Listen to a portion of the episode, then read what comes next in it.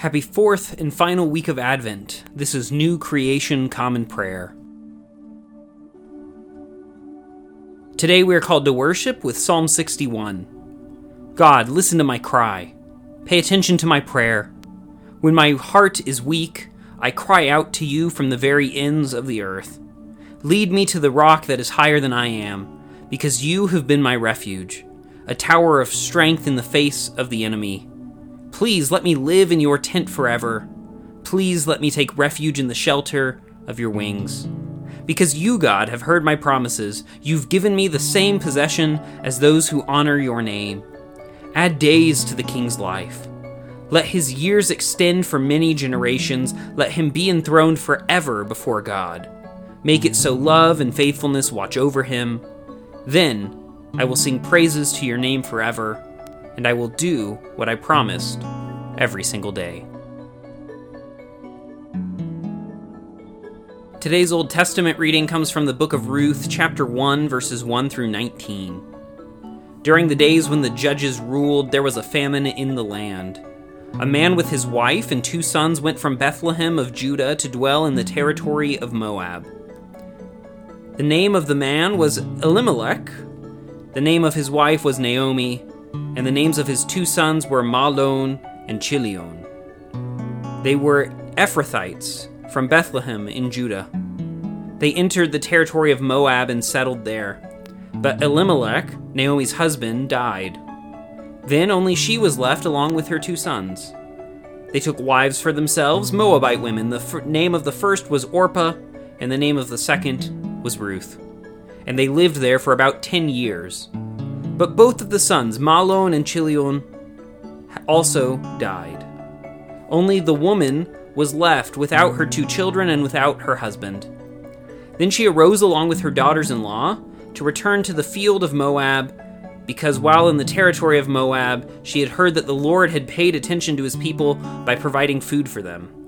She left the place where she had been, and her two daughters in law went with her. They went along the road to return to the land of Judah. Naomi said to her daughters in law, Go, turn back, each of you, to the household of your mother. May the Lord deal faithfully with you, just as you have done with the dead and with me. May the Lord provide for you so that you may find security, each woman in the household of her husband. Then she kissed them, and they lifted up their voices and wept. But they replied to her, No. Instead, we will return with you to your people. Naomi replied, Turn back, my daughters. Why would you go with me? Will there again be sons in my womb that they would be husbands for you? Turn back, my daughters. Go, I am too old for a husband. If I were to say that I have hope, even if I had a husband tonight, and even more, if I were to bear sons, would you wait until they grew up? Would you refrain from having a husband? No, my daughters. This is more bitter for me than for you, since the Lord will, Lord's will has come out against me. Then they lifted up their voices and wept again. Orpah kissed her mother in law, but Ruth stayed with her. Naomi said, Look, your sister in law is returning to her people and to her gods. Turn back after your sister in law.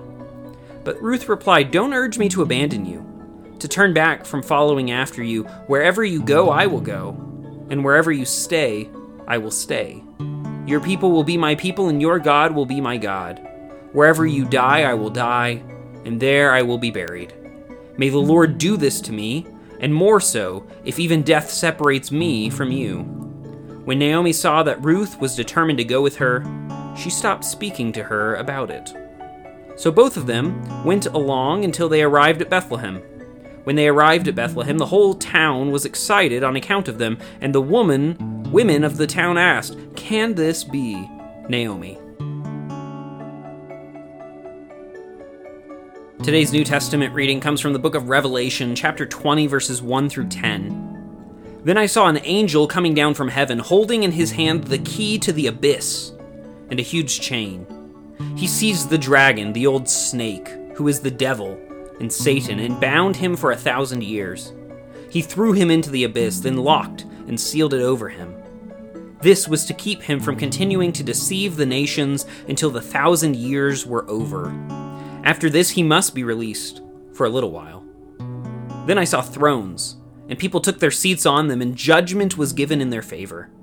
They were the ones who had been beheaded for their witness to Jesus and God's word, and those who hadn't worshipped the beast or its image, who hadn't received the mark on their forehead or hand, they came to life and ruled with Christ for 1,000 years.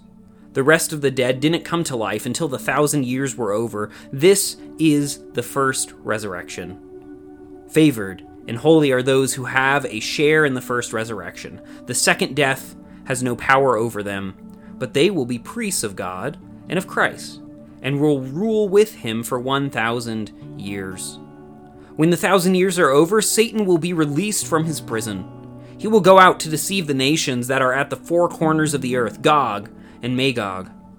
He will gather them for battle. Their number is like the sand of the sea. They came up across the whole earth and, surrounded the saints' camp, the city that God loves. But fire came down from heaven and consumed them. Then the devil, who had deceived them, was thrown into the lake of fire and sulfur where the beast and the false prophet also were. Their painful suffering will be inflicted upon them day and night, forever and always.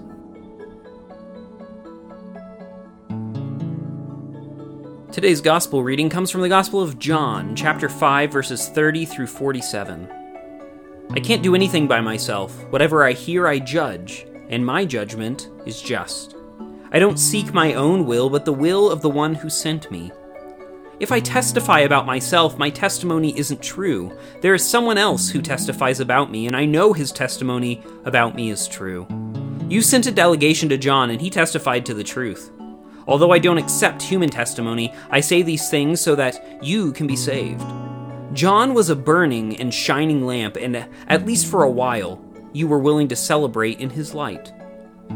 I have a witness greater than John's testimony. The Father has given me works to do, so that I might complete them. These works I do testify about me that the Father sent me. And the Father who sent me testifies about me. You have never even heard his voice or seen his form, and you don't have his word dwelling with you because you don't believe the one whom he has sent. Examine the scriptures, since you think that in them you have eternal life. They also testify about me, yet you don't want to come to me so that you can have life. I don't accept praise from people, but I know you, that you don't have God's love in you.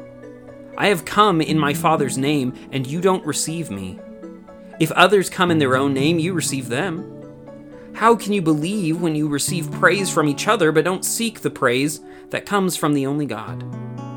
Don't think that I will accuse you before the Father. Your accuser is Moses, the one in whom your hope rests. If you believed Moses, you would believe me, because Moses wrote about me. If you don't believe the writings of Moses, how will you believe my words.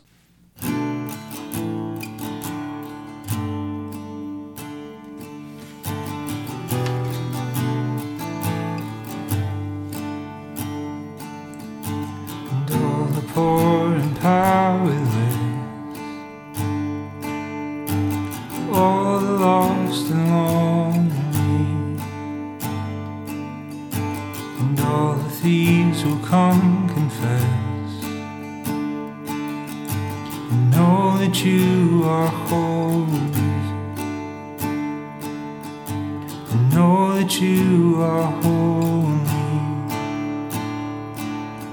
And all will sing out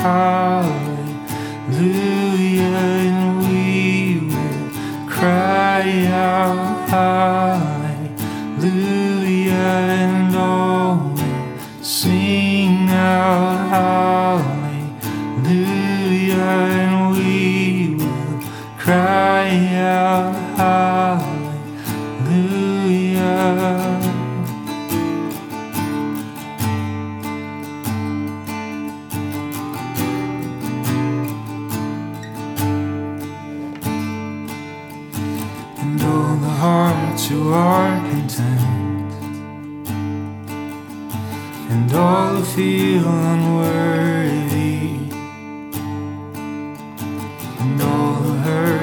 nothing left. Will know that you are holy, and oh, all will sing out hallelujah,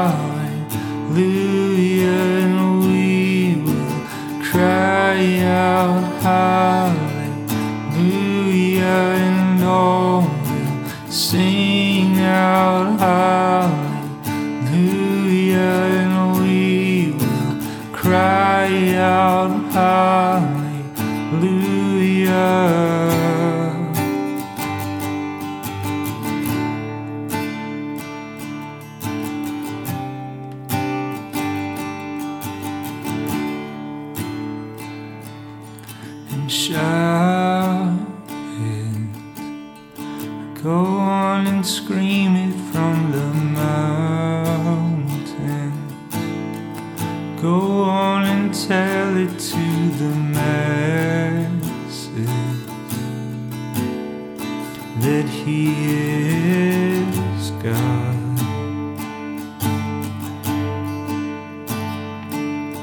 and shout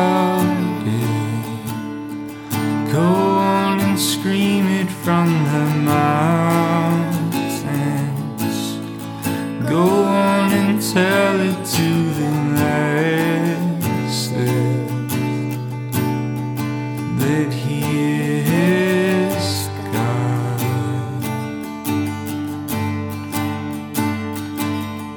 and shout it. Go on and scream it from the mountains. Go on and tell it to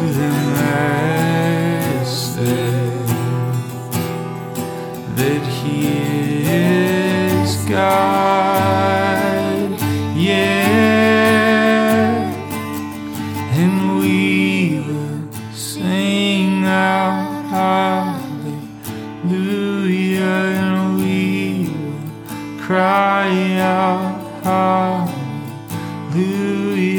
and we sing out hallelujah, and we cry out hallelujah.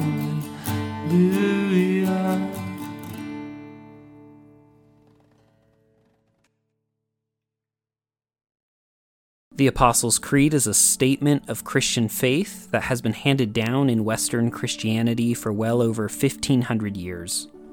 While shorter than the Nicene Creed, it beautifully summarizes the core tenets of Christianity about the triune God and the people of God called the Church. It faithfully hands down through the ages the beliefs given to the Church by the first apostles of Jesus Christ, generation to generation. Now, let's recite that faith handed down so beautifully together. I believe in God, the Father Almighty, creator of heaven and earth. I believe in Jesus Christ, his only Son, our Lord. He was conceived by the power of the Holy Spirit and born of the Virgin Mary. He suffered under Pontius Pilate, was crucified, died, and was buried. He descended to the dead. On the third day, he rose again. He ascended into heaven and is seated at the right hand of the Father. He will come again to judge the living and the dead. I believe in the Holy Spirit, the Holy Catholic Church, the communion of saints, the forgiveness of sins, the resurrection of the body, and the life everlasting. Amen. And now let us enter into a time of prayer for ourselves, our community, and the whole world. I invite you, wherever you're joining with us, to lift up your prayers, either out loud or silently, wherever you are today.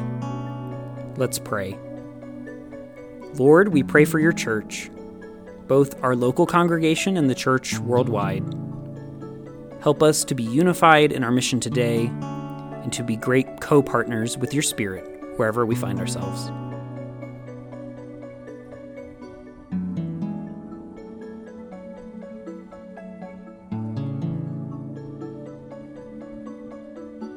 Lord, we pray for those who are suffering today, whether sick, injured, or oppressed. Be with them, supply their needs, and bring justice today, we pray.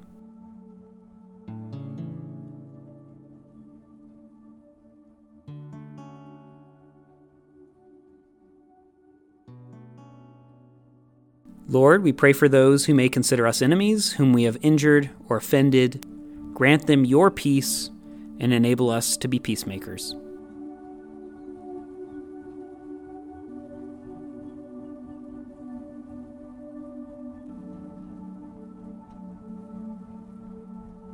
Lord, we thank you for your many blessings, including these.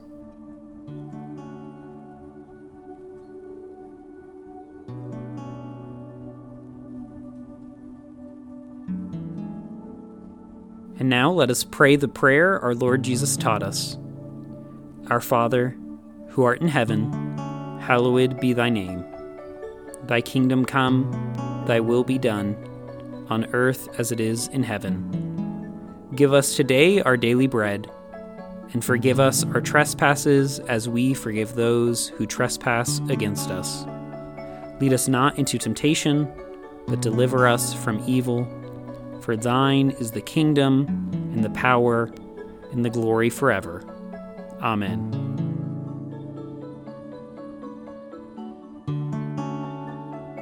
As we depart this time together, go with these closing words from Psalm 112. Praise the Lord. Those who honor the Lord, who adore God's commandments, are truly happy. Go today in the grace and peace of our Lord and Savior Jesus Christ. We'll see you tomorrow.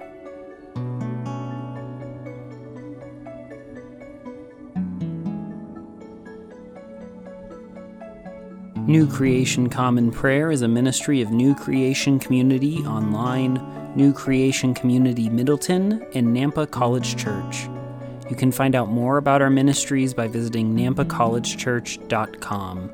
Today's song was All the Poor and Powerless, performed by Noah and Kerri Daniels, and recorded and mixed by Drew McKellips. All scripture readings were out of the Common English Bible. Today's psalm reading was read by Caleb Daniels. Today's Old Testament reading was by Caleb Daniels. Today's epistle reading was by Caleb Daniels. And today's gospel reading was by Caleb Daniels. Background music for New Creation Common Prayer was created awesomely by Keller Gage. Today's devotion was produced and edited by Caleb Daniels.